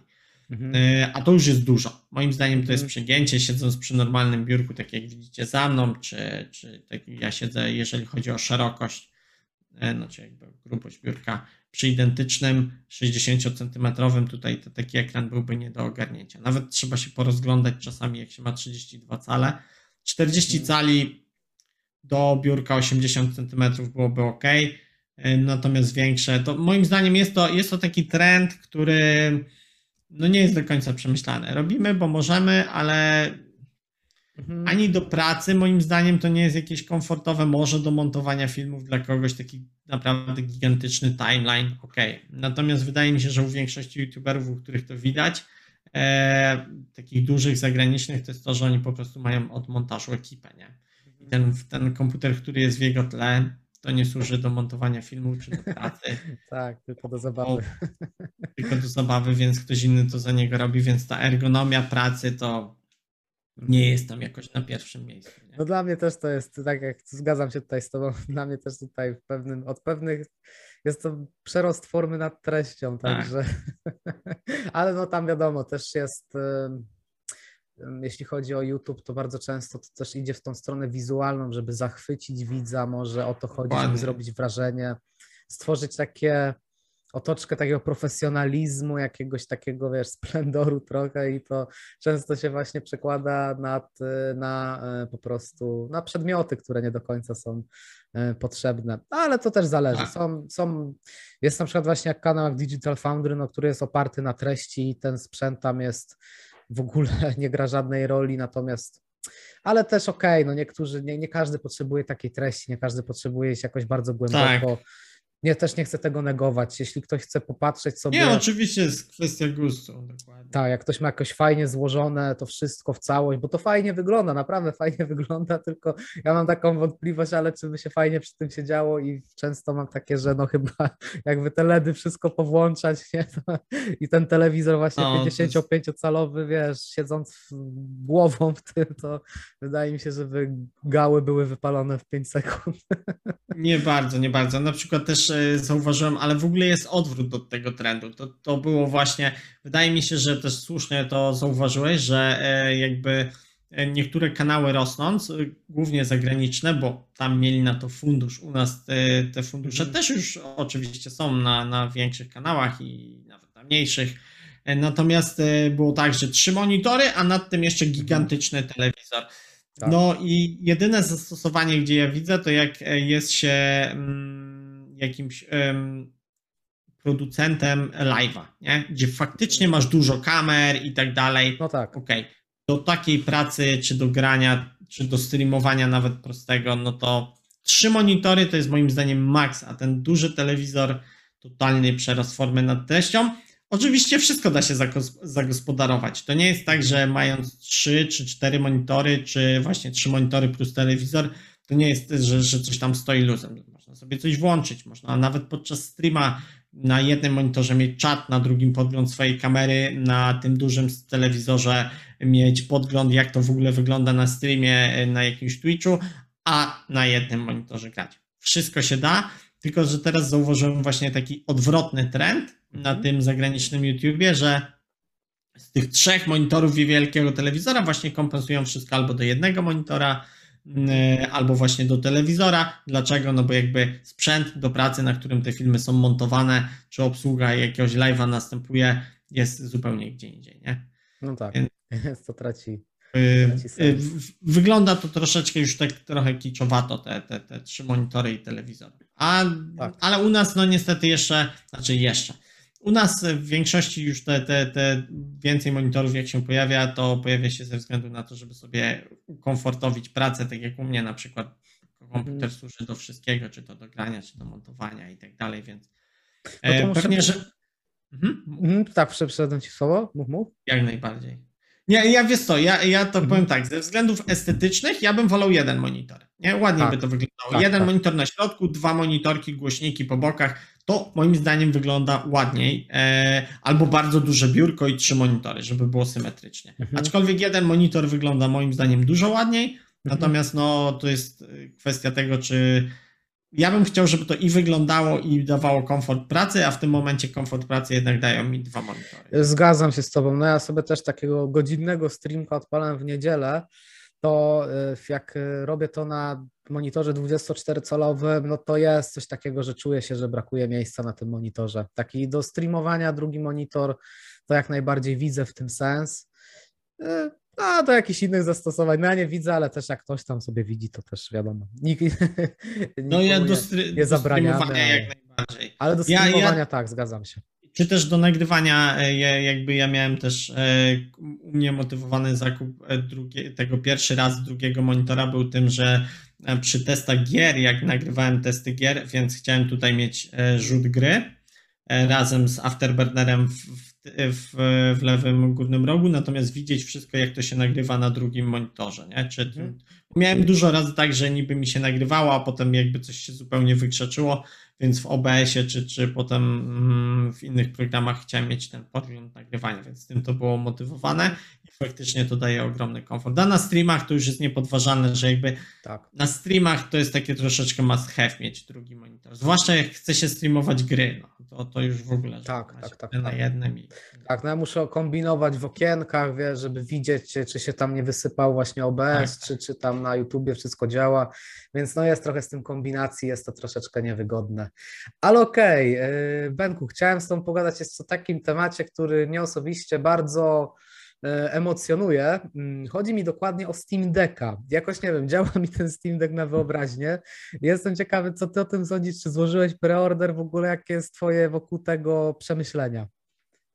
E, no więc tak, ja co do Steam Decka jestem mocno sceptycznie nastawiony. Mhm. E Fakt faktem, mm, Steam ma tutaj troszeczkę argumentów za Steam Deckiem, bo jakby takich handheldów, czy też handheldów, e, zwał jak zwał, mhm. było bardzo, bardzo dużo na rynku, bardzo dużo. Jakby przeróżnych projektów związanych z jakimś przenośnym takim komputerem, to się pojawia co chwila cała masa.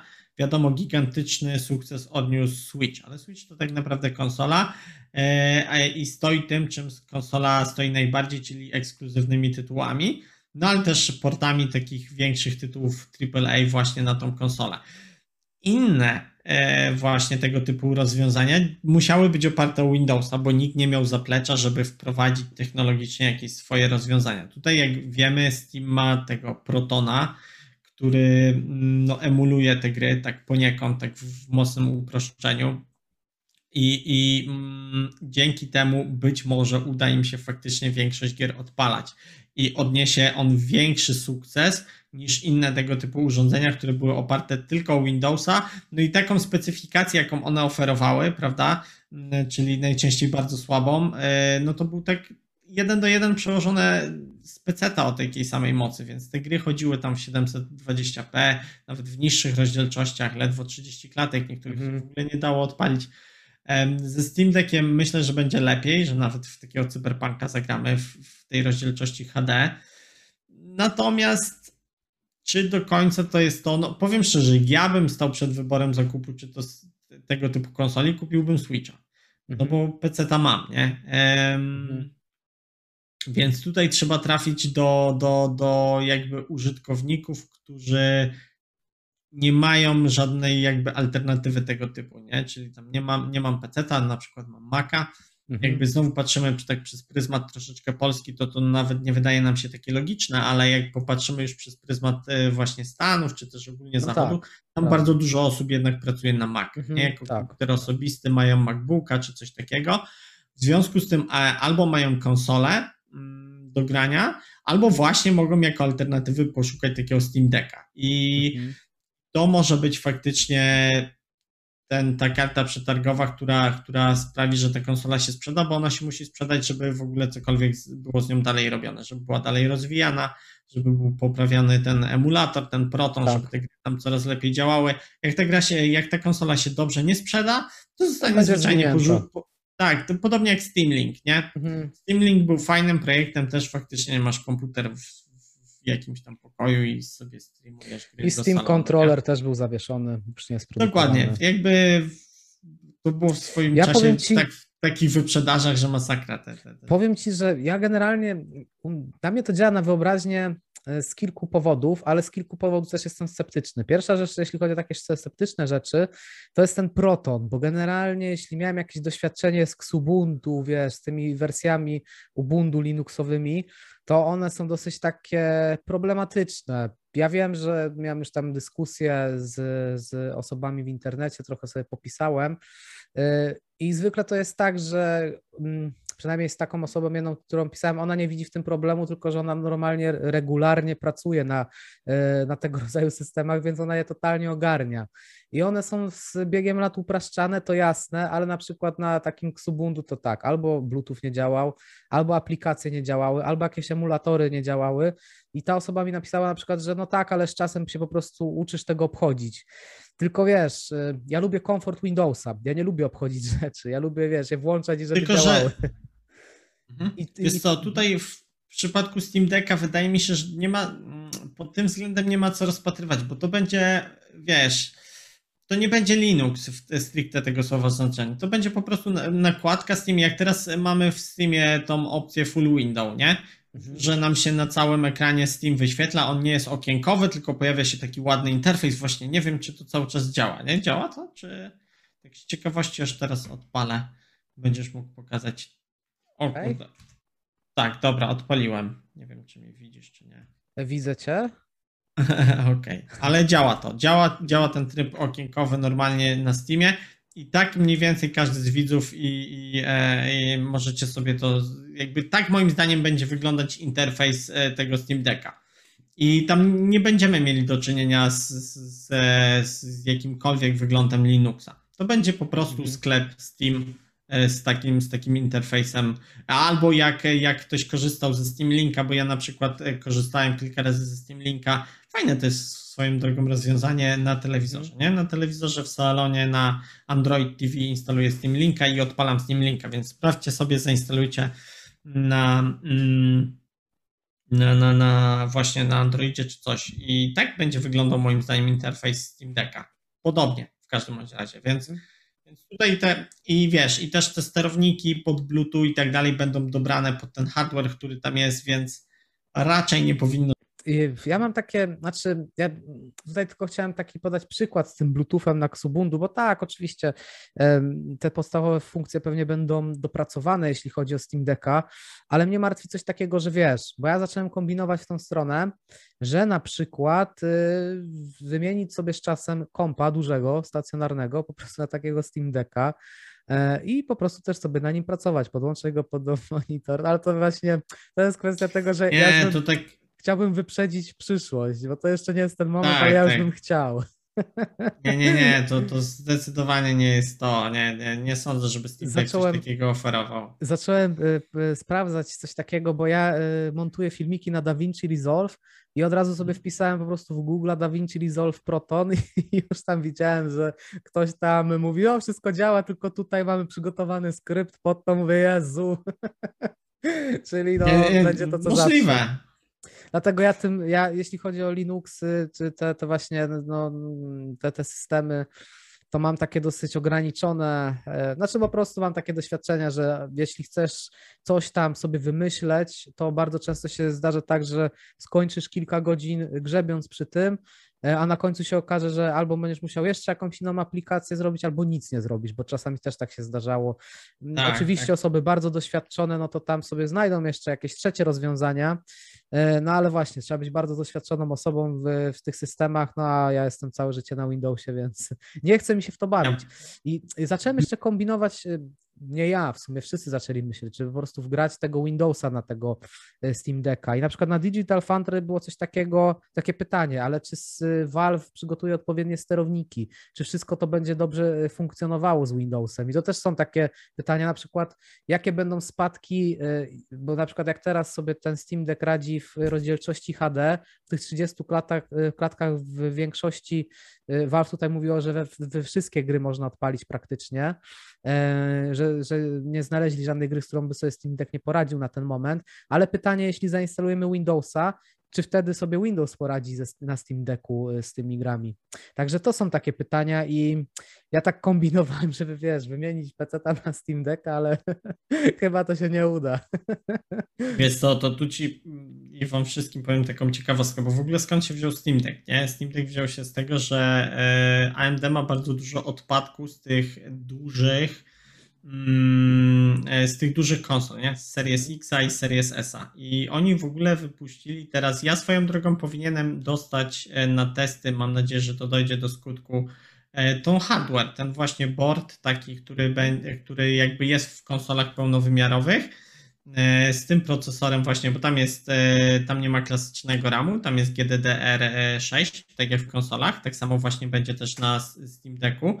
Steam Deck będzie miał 4 rdzenie zamiast 8 e, z włączonym właśnie tym multiwątkowością, więc będzie 4 rdzenie, 8 wątków, gdzie konsole mają 8 rdzeni, 16 wątków, więc e, ten hardware będzie sprzedawany jako normalne PC-ty, znaczy normalne, takie nie do końca normalne, ale będzie dało się na nich instalować Windowsa, więc stawiam, że na 99,99% Windowsa będzie dało się postawić też na Steam Decku.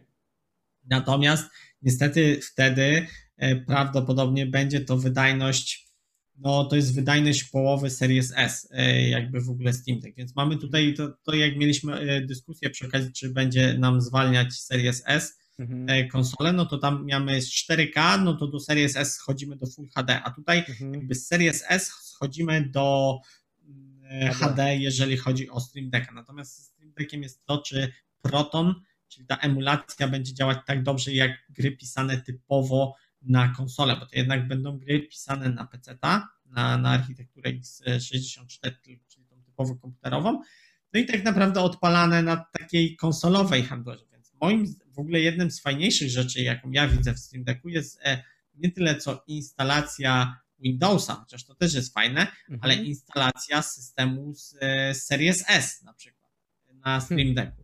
Wtedy robi się handheld od Microsoftu. E, No A tak, to jest teoretycznie możliwe, bo to wszystko śmiga na tym samym hardware'ze. Tam tych Mhm. jednostek jest mniej, mm, i, i, ale generalnie jak, jakby jest to ten, ta sama architektura wszystko, więc Mhm. więc teoretycznie ten Stream Deck faktycznie bardzo, bardzo fajny, tutaj ciekawy temat, e, powiem Ci szczerze, poruszyłeś, bo pod tym kątem na niego nie patrzyłem, ale takie możliwości podejrzewam, że będzie oferował i to, to dzięki temu może stać się ciekawe urządzenie.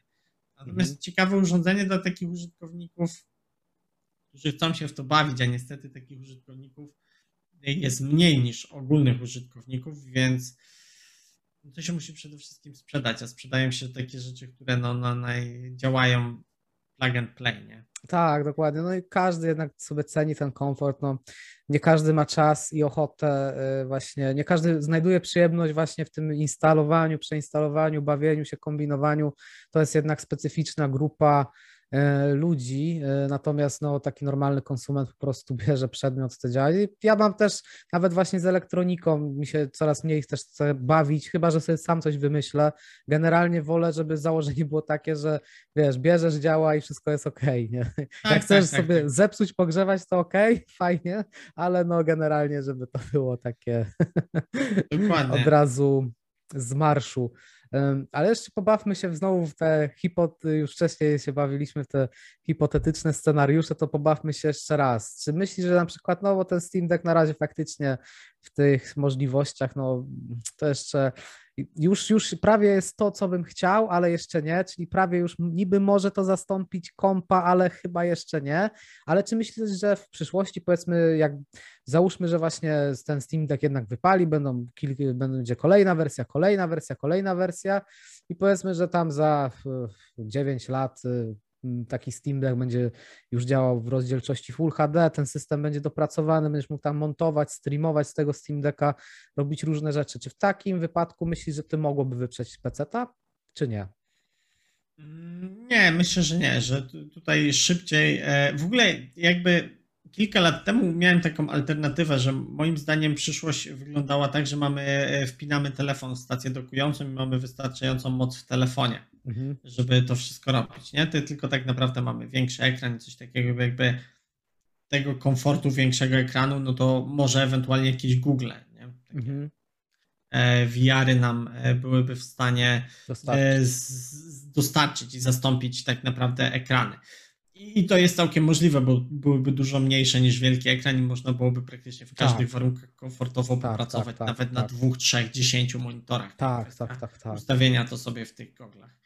Więc e, jest to jakaś alternatywa, natomiast cały czas za 10 lat na pewno nie. Za 10 lat świat będzie wyglądał tak jak teraz. E, to jest dla mnie jakby, tak mi się wydaje, że, że ta następna dekada, znaczy tak jak teraz. No wiadomo, pójdziemy pod wieloma rzeczami do przodu, może będziemy na Marsie, może będzie jakaś kolonia na Księżycu, e, natomiast pewne rzeczy nie też wymrą, dużo zawodów wymrze i tak dalej, ale jeżeli chodzi o hardware, no to, to nie sądzę, żeby tu coś się drastycznie zmieniło. Będzie, mogą się pojawić alternatywy. Mogą się pojawić alternatywy, tak jak rozmawialiśmy wcześniej o tym streamowaniu, czyli na przykład w ogóle cały system zdalnie, że montujesz sobie w ogóle na telefonie ci się jakiś emuluje system Windows czy, czy jakikolwiek inny system i na nim sobie montujesz. Mhm. Więc to jest jak najbardziej możliwe.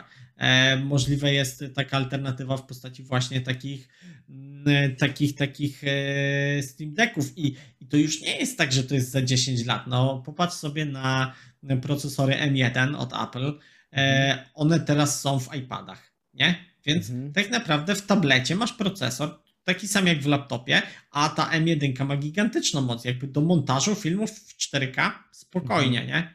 No i masz to w tablecie, więc co za problem wsadzić to w mniejszy tablet. no tak, monitor, pod, tak, dokładnie. Żaden. E, kwestia tego, żeby na przykład Apple napisało emulator taki jak, e, jak ma Steam Protona do gier właśnie z PC na, mhm. na ich architekturę i mamy to. W sensie to, to jest super do zrobienia i jakby nie, nie jest to nawet y, kwestia przyszłości, to jest teraz się dzieje, nie? Tylko mhm. y, tak no I tak mówiłem, właśnie mało kto z tego korzysta, prawda? Jednak właśnie to o to cały czas chodzi. O to cały czas chodzi, że to wszystko rozbija się o to, czy ktoś będzie chciał w ten sposób z tego korzystać. No i ja powiem szczerze, no nie chciałbym montować filmów na tablecie, nie? No nie, wolę, nie, wolę. Chociaż, chociaż premierka to pełnowymiarowa jest i to byłaby taka, to, nie, to byłaby faktycznie męczarnia totalna. to prawda. Chociaż ja jestem właśnie taki ciekawy, no bo chodzi o tą stację dokującą podłączanie do monitorów, bo też tak wizualnie powiem Ci, że jak patrzę na swoją bryłę od kompa, to strasznie mnie to irytuje, ale z drugiej strony teraz są te mini obudowy, one też zauważam, że są coraz mniejsze. Może to też będzie po prostu taka przyszłość, że będzie miało się takie pudełeczko po prostu, wszystko po Bluetooth w przyszłości popodłączane przez jakąś inną technologię i wiesz, jakoś to tak y, będzie jeszcze mogło, będzie mogło się rozwinąć, czyli właśnie no tak, ale no... Jest mimo... to, jeżeli przepraszam, że ci przerwę. Jeżeli chodzi o konkurencję z PC-tami, nie? no to jakby tutaj tego nie, nie widzę, no bo tak naprawdę e, moim zdaniem e, no taką alternatywę urządzeń przenośnych, urządzeń, które możemy potem sobie rozszerzyć do dwóch ekranów, to są tak naprawdę ultrabooki teraz, nie? Kupujesz mhm. MacBooka, nie? E, do pracy, nie? Teraz zakładam do pracy. Oczywiście, jeżeli chcesz do grania, to na przykład jakiegoś Razer Blade'a małe, poręczne, zmieści się do plecaka. E, komfortowo jesteś w stanie pracować e, zdalnie, bo sobie go otwierasz, masz klawiaturę, masz ten gładzik, wszystko masz, nie? A jednak do pracy, do montowania filmów, no to taki tak, tak trzymany handheld, no tak średnio, nie? Jednak laptop jest tutaj wygodniejszy, więc ja nie widzę tutaj takiej, żeby tablet właśnie, jak to teraz ma miejsce w przypadku iPada, czy, e, czy właśnie handheld pokroju Steam Decka, był w stanie zastąpić w takim zdalnym montażu laptopy. No nie, a jako pecety, w sensie nie mam, denerwuje mnie PC, bo mam duży PC, no to kupujesz ultrabooka i masz go zdalnego, możesz z nim wszędzie chodzić, a jednocześnie też masz stację dokującą, teraz Thunderbolta podpinasz jeden kabelek tak, tak, i tak, ładuje ci się ten laptop, masz klawiaturę podpiętą i dowolną ilość monitorów jednym kabelkiem, nie?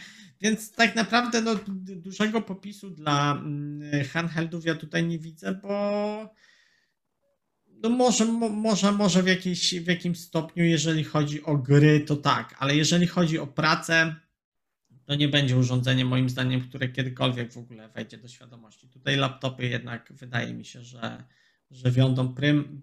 Tablety mamy na rynku już 10 lat, jakby nigdy nie były rozwijane, były te urządzenia Transformersy od Asusa, które były hybrydą e, tabletu i laptopa. I one nigdy jakoś nie zdobyły Tak, no wydaje mi się, że tablet właśnie przegrał przez ten komfort, bo jednak na telefonie też było wygodne, w, jest to wygodne po prostu obsługiwanie y, kciukiem, tak. Mm, natomiast tablet zawsze też mnie odstraszał ze względu na komfort y, wykorzystywania. Ja myślałem bardziej, jeśli chodzi o handheldy, czyli tą formę, wiesz, korzystania y, z doku, czyli po prostu podłączasz to do monitora i wtedy montujesz na takiej zasadzie, nie na tym, bo to nawet mi nie przyszło przez głowę, bo to też właśnie tak, tak, to była no, katorga. Jakby... Faktycznie. No właśnie, ale jakby wiesz, w te, na takiej samej zasadzie działają teraz e, laptopy po prostu. Laptopy, nie? I są, są te wielkościowo mogą być podobne, mogą być mini, są mini komputery, są, są naprawdę takie komputerki, nie? Jakbym mm. cały czas wracam do tego MacBooka, nie? No ale prawdę powiedziawszy, że ta M1 jest teraz na tyle potężnym procesorem, że MacBook Mini, nie? Czyli malutki komputerek od, od Apple, nie? Mhm. Jest tyci. Możesz go zawiesić z tyłu monitora, w ogóle go nie widać. Nie? W ogóle o, go nie teraz muszę sobie z ciekawości Możesz... zobaczyć, bo nie, nie, nie śledzę produktów Apple i ale pewnie znaczy, cenowo jest rozwalające. Apple, nie? Tak, tak, znaczy, natomiast e, powiem szczerze, e, moc oferowana, jakby komfort montowania filmów, teraz tylko stricte pod kątem montowania filmów, bo jakby to nie jest urządzenie w ogóle do grania. Mhm. E, jakieś tam pewnie gdy da się zagrać, ale, ale w ogóle bym pod tym kątem tego nie rozpatrywał. Natomiast do pracy no to takich, takich e, małych komputerków jest cała masa, e, mhm. które właśnie schowają się za, za monitorem, czy nawet stację dokującą można mieć jakąś za monitorem.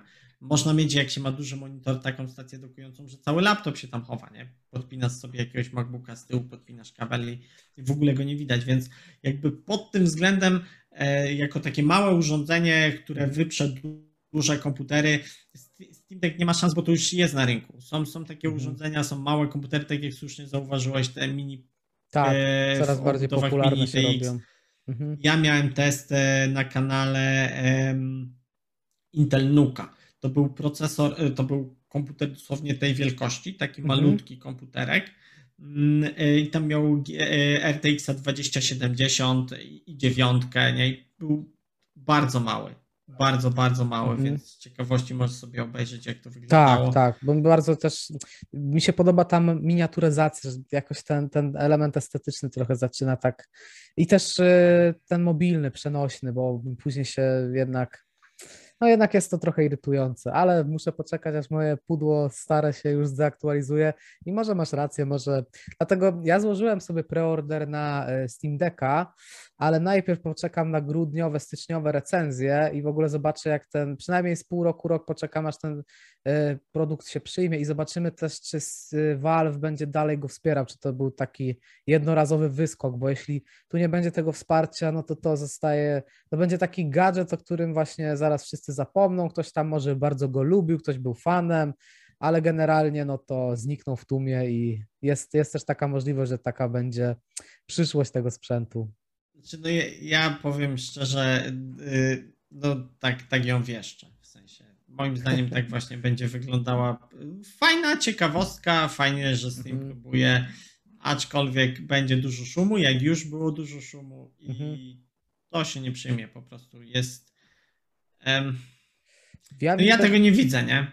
Ja, ja tego też nie widzę ze względu na Proton. Jeszcze się trochę łudzę, że chcę zobaczyć, jak y, y będą ludzie testować y, ten sprzęt na Windowsie jak on będzie się sprawował na tym Windowsie. Wtedy, wtedy, jeśli on faktycznie będzie wydajny na Windowsie, no to ja bym widział zastosowanie tego sprzętu, bo jeśli on jest komfortowy do grania takiego mobilnego jak Switch, że sobie go wyciągasz z tej stacji dokującej, a tak normalnie, jeśli chcesz sobie coś na nim popracować, no to go wpinasz, no to mm, jeszcze nie w tej generacji, bo teraz wydaje mi się, że może być na przykład właśnie za słaby na montowanie, ale powiedzmy, zakładając ten pozytywny scenariusz, że Valve się w tym rozwinie, to się przyjmie i tak dalej, to ja bym go w przyszłości widział, ale raczej teraz ja mam takie mieszane uczucia, takie pół na pół. Na pewno go nie kupię na premierę. Chciałbym, żeby się ten, może tak, chciałbym, żeby się ten sprzęt udał. Podoba mi się ta koncepcja, ale troszeczkę boję się, że ten proton, to zastosowanie, te kombinacje, to wszystko, ta moc tego urządzenia ostatecznie, że to i wygoda też, może jednak, tak jak mówisz, może jednak jak tak się dłużej zastanowić, to może jednak laptop jest rozsądniejszy i to tak się rozmyje i ta sprzedaż tam się zatrzyma na pół miliona czy coś takiego tych egzemplarzy i będzie zapomniany temat. No jest, jest to bardzo realny scenariusz. Tak, tak. Znaczy, yy, powiem szczerze, tak, ja też bym chciał, żeby on się udał. Ja bym w ogóle chciał, żeby jak najwięcej sprzętów się udawało, żeby tych alternatyw była cała masa, nie? Żeby, mm -hmm. żeby tego było jak najwięcej, bo z jednej strony to nie wiem, czy jak najwięcej działa korzystnie mm, na tytuły, nie? na gry, bo, mhm. bo to potem ciężko zoptymalizować i w ogóle mogłoby się okazać, że strasznie to zamieszanie w, na rynku gier wprowadziło. Natomiast no jakby z, z, z samej perspektywy tego, że ja uwielbiam hardware, no to, no to z mojej perspektywy jak najlepiej, żeby takich rzeczy było jak najwięcej i jak najciekawsze i na różnych systemach. I ten Proton jest fajną, fajną alternatywą, żeby też wiesz, nie, nie wszystko szło w, w Windowsa i tak dalej. Mhm. Natomiast no koniec końców wydaje mi się, że ja, ja nie widzę jakby takiej przyszłości faktycznie dla, dla, dla Stream Decka. No, dla Stream Decka właściwie. Mhm. E, ale, ale zobaczymy, jak to koniec końców wyjdzie. Wiesz co, kwestia rozwoju też tego, tego Steam Decka. Tak. Ja robiąc film o nim mówiłem, że no mam nadzieję, że bo teraz ten hardware nie jest już zbyt nowy, że Steam e, czy tam Valve zrobi upgrade za dwa lata. Mhm. Bo za dwa lata już na pewno wejdzie Switch e, następnej generacji na tak. rynek na, na w ogóle nowych architekturach od Nvidia on będzie po prostu zamiatał tego, tego Steam Decka i, ale problem jest w tym, że Valve nie będzie miało hardware'u i albo przejdą do NVIDIA na ich mhm. hardware, bo AMD to jest hardware z obecnej generacji konsol, więc mhm. oni taki odpadek, nie? Coś tam nie działało, nie może to być PlayStation 5, bo jakieś jednostki graficzne nie działają, no to będzie z tego Steam Deck albo Series S, nie? Mhm. Bardzo dużo odpadku jest. Nie wiem dlaczego, czy w poprzednich konsolach, w poprzedniej generacji też tak było, ale były w ogóle zbyt słabe żeby je do czegokolwiek zastosować. Teraz tego 80 e, różnych projektów AMD na tym hardwareze z konsol, jakby, który się nie nadaje do mhm. konsol, ale który im został e, AMD e, planuje, więc mm, tutaj jest ten problem, że Steam w ramach AMD nie będzie miało jak zrobić upgrade'u, bo mhm. przez następne co najmniej 4 lata będzie klepany ten sam hardware do tej generacji konsol. Nie będzie mhm. wprowadzany nowy hardware, bo po co? W sensie jest ta generacja, ona działa na takim hardwareze i dopiero jak będzie następna generacja konsol, no to jakiś upgrade hardware'owy będzie, więc na pewno tutaj Steam w ramach tego hardware'u od AMD nie dostanie aktualizacji przez co najmniej 4 lata, więc jedyne co to będzie mógł zwiększyć moc tego do, do poziomu Series S, nie? Natomiast czy będzie w stanie zapewnić chłodzenie i tak dalej, dlatego no jest to mm, wątpliwe z mojej strony. No chyba, że im się to sprzeda dobrze, naprawdę dobrze im się to sprzeda i będą, dojdą do wniosku, że chcemy robić swoją konsolę i zupgrade'ują to na przykład na hardware NVIDIA. Natomiast wtedy pojawia się problem, czy ten Proton jest tak łatwo aplikowalny na różne Mhm. hardware'y, czy będą musieli go przepisywać i w ogóle nie Mhm. będą chcieli rezygnować z AMD, więc tu jest bardzo dużo ale, natomiast ja tak czuję, że niestety Steam Deck nie wyjdzie. Niestety, bo też bym chciał, żeby wyszedł. Jest taka duża szansa. Ja bardzo bym chciał. Jakoś działa ten sprzęt na moją wyobraźnię, ale no te argumenty jednak są tutaj, mm, te sceptyczne argumenty są dosyć mocne tej materii, więc jest, jest takie pół na pół, ale raczej z tą połówką, że może, może to tak nie, nie być fajnie, jak się to teraz y, niektórym wydaje. Jest taki hype właśnie y, jest wokół tego sprzętu. Tak. Dużo osób jakoś to zadziałało na wyobraźnię, na moją też wyobraźnię to zadziałało, ale, ale raczej no nie jest to zbyt jakby taki właśnie wpadający w komfort y, korzystania, wykorzystywanie. Y, Trzeba tam właśnie będzie dużo robić takich rzeczy, jak właśnie, nie wiem, przeinstalowanie systemu, czy jakieś zabawy, czy obchodzenie, czy bawienie się jakieś skrypty i tak dalej, co będzie odrzucające dla większości ludzi, więc też nie widzę trochę tego Steam Decka tak. jako takiego popularnego dla każdego sprzętu. I drugą kwestią jest cena, która wcale nie jest fajna. Y, Tak, cena tak, jest wysoka. tak, tak. Jest wysoka e, tego Steam Decka, no jest wyższa niż e, Switcha. Tak, Więc tak, tak, tak. faktycznie prawdopodobnie zaoferują więcej gier, nie? Bo, bo skoro chcą Mhm. zaoferować większość gier, które jest w portfolio Switch, e, w portfolio Steama, no to tych gier będzie nieskończenie praktycznie więcej niż na, na Switchu. Natomiast no, pytanie, czy to będzie karta przetargowa, bo cenowo wygląda to kiepsko i szczerze, Bardzo. do mobilnego jest, e, grania to już bym wolał e, GeForce Now czy Xclouda, nie? Dokładnie. Jest tutaj, y, tak jak mówisz, no tutaj nie poruszyliśmy dosyć takiej kluczowej, zaporowej wręcz y, ceny, Tak, bo y, jedyna ta wersja, która jest tak naprawdę opłacalna, no to pierwsza, która jest opłacalna, znaczy, która jest y, w ogóle w jakiś sposób można wykorzystać, to ta wersja 256 GB, która jest za 2300, 2500, w przeliczeniu na Tak, tak. złotówki mniej więcej coś takiego. I do tego trzeba sobie dokupić tą stację, e, ten dock do podłączenia i ja nie bazuję tylko na jednej opinii z internetu. Oglądałem jakiś film na dosyć tam popularnym serwisie. Ktoś mówił, że taki dock, o już można za 300-400 zł dostać dobry dock, nie? I, no to już masz, to już ci wychodzi prawie 3000 z tego, tak? A Tak. 256 GB też nie jest dużo, wypadałoby dokupić kartę.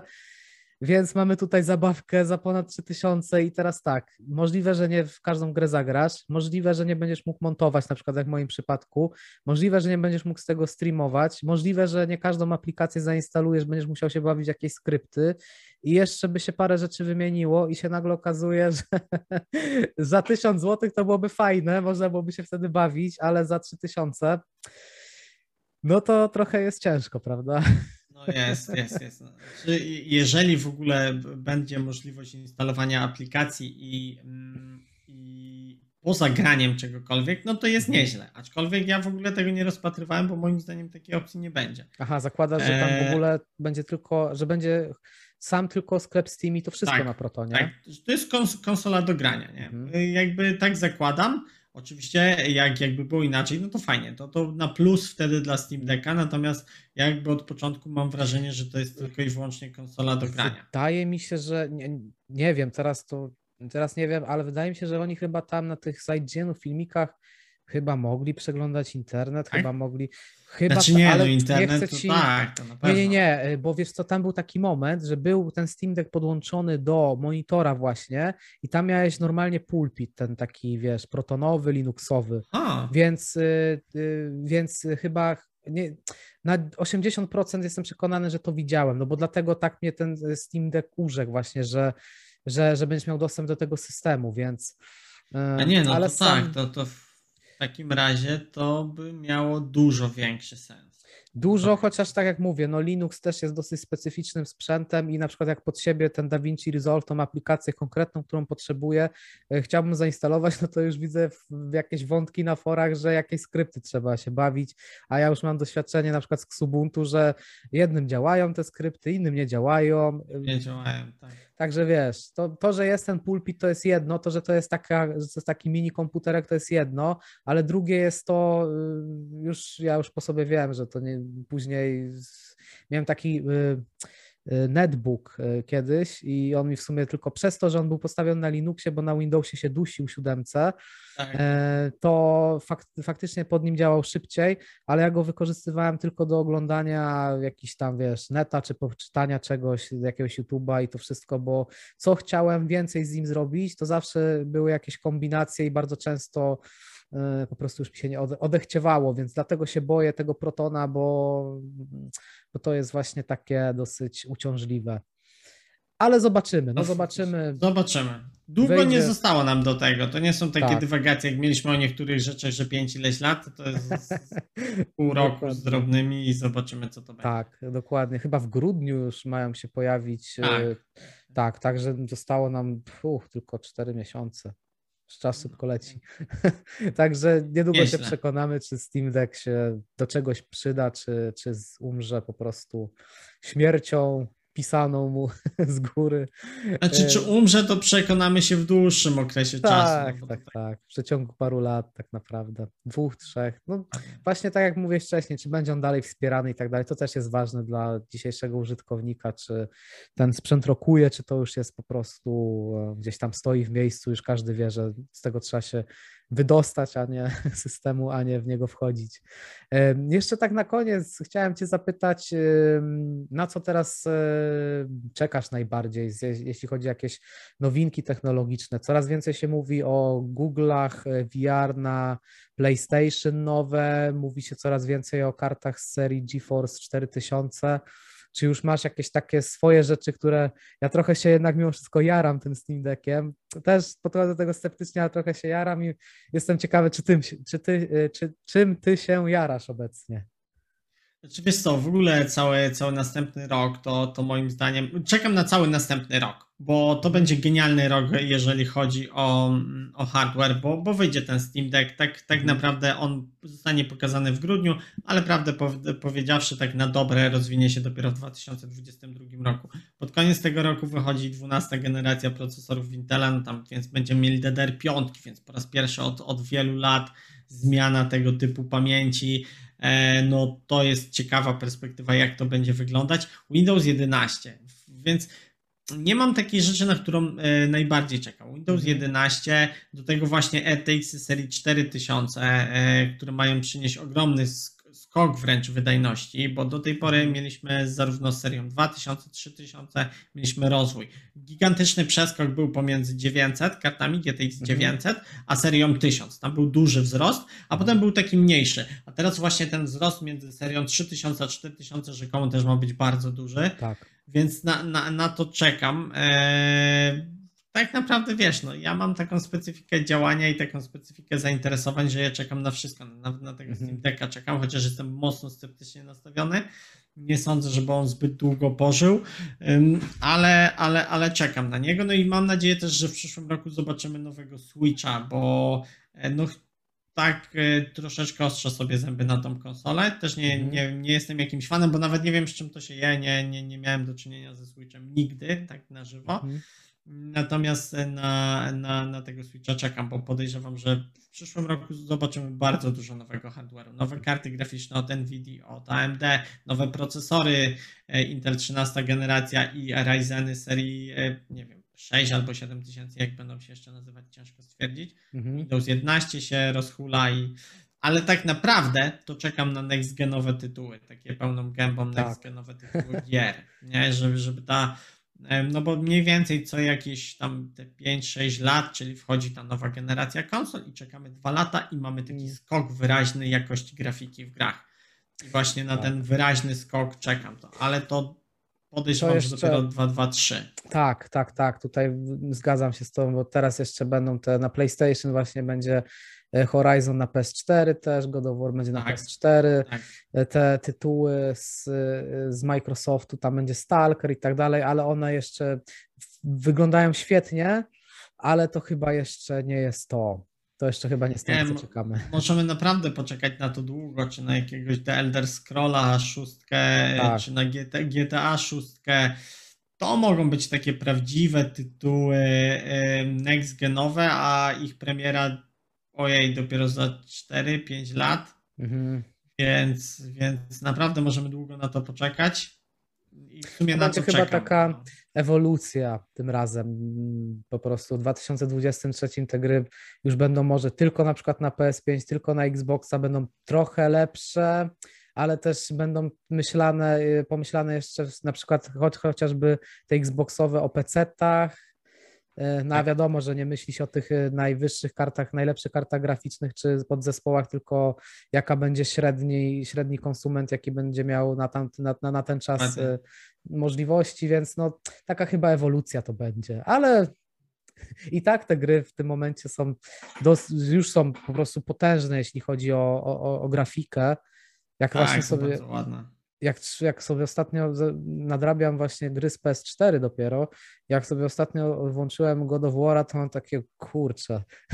A jeszcze, nie wiem, te 20 lat temu się grało na Pegasusie, czy coś takiego. O tak, takie gry nie, 2D. i- Dokładnie, dokładnie. Ale no zgadzam się z tobą, że generalnie też czekam na te gry, no.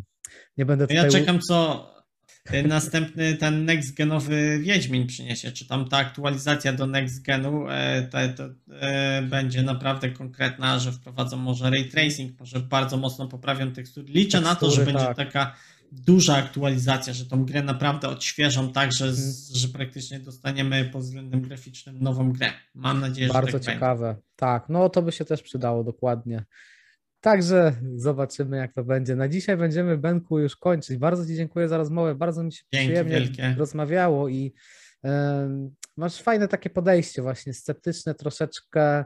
Tutaj pewne tematy sobie mm, ułożyliśmy. Także mam nadzieję, że jeszcze kiedyś dasz się zaprosić, może przy jakieś właśnie, Pewnie. o, może jak Steam Deck będzie wychodził, czy y, będzie jakieś pierwsze testy, to może sobie wtedy wrócimy do rozmowy albo Dokładnie. znajdziemy sobie jakąś okazję. Dziękuję Ci bardzo za Twój czas i Dzięki zapraszam wielkie. wszystkich na kanał y, Technokraty. W opisie y, na dole pod filmikiem wrzucę linki, także bardzo serdecznie polecam kanał, bardzo y, lubię materiały Benka. Jeszcze raz Ci dziękuję za dzisiaj. Dzięki wielkie. Dzięki wielkie, Tobie dzięki, też. że byliście. Do usłyszenia.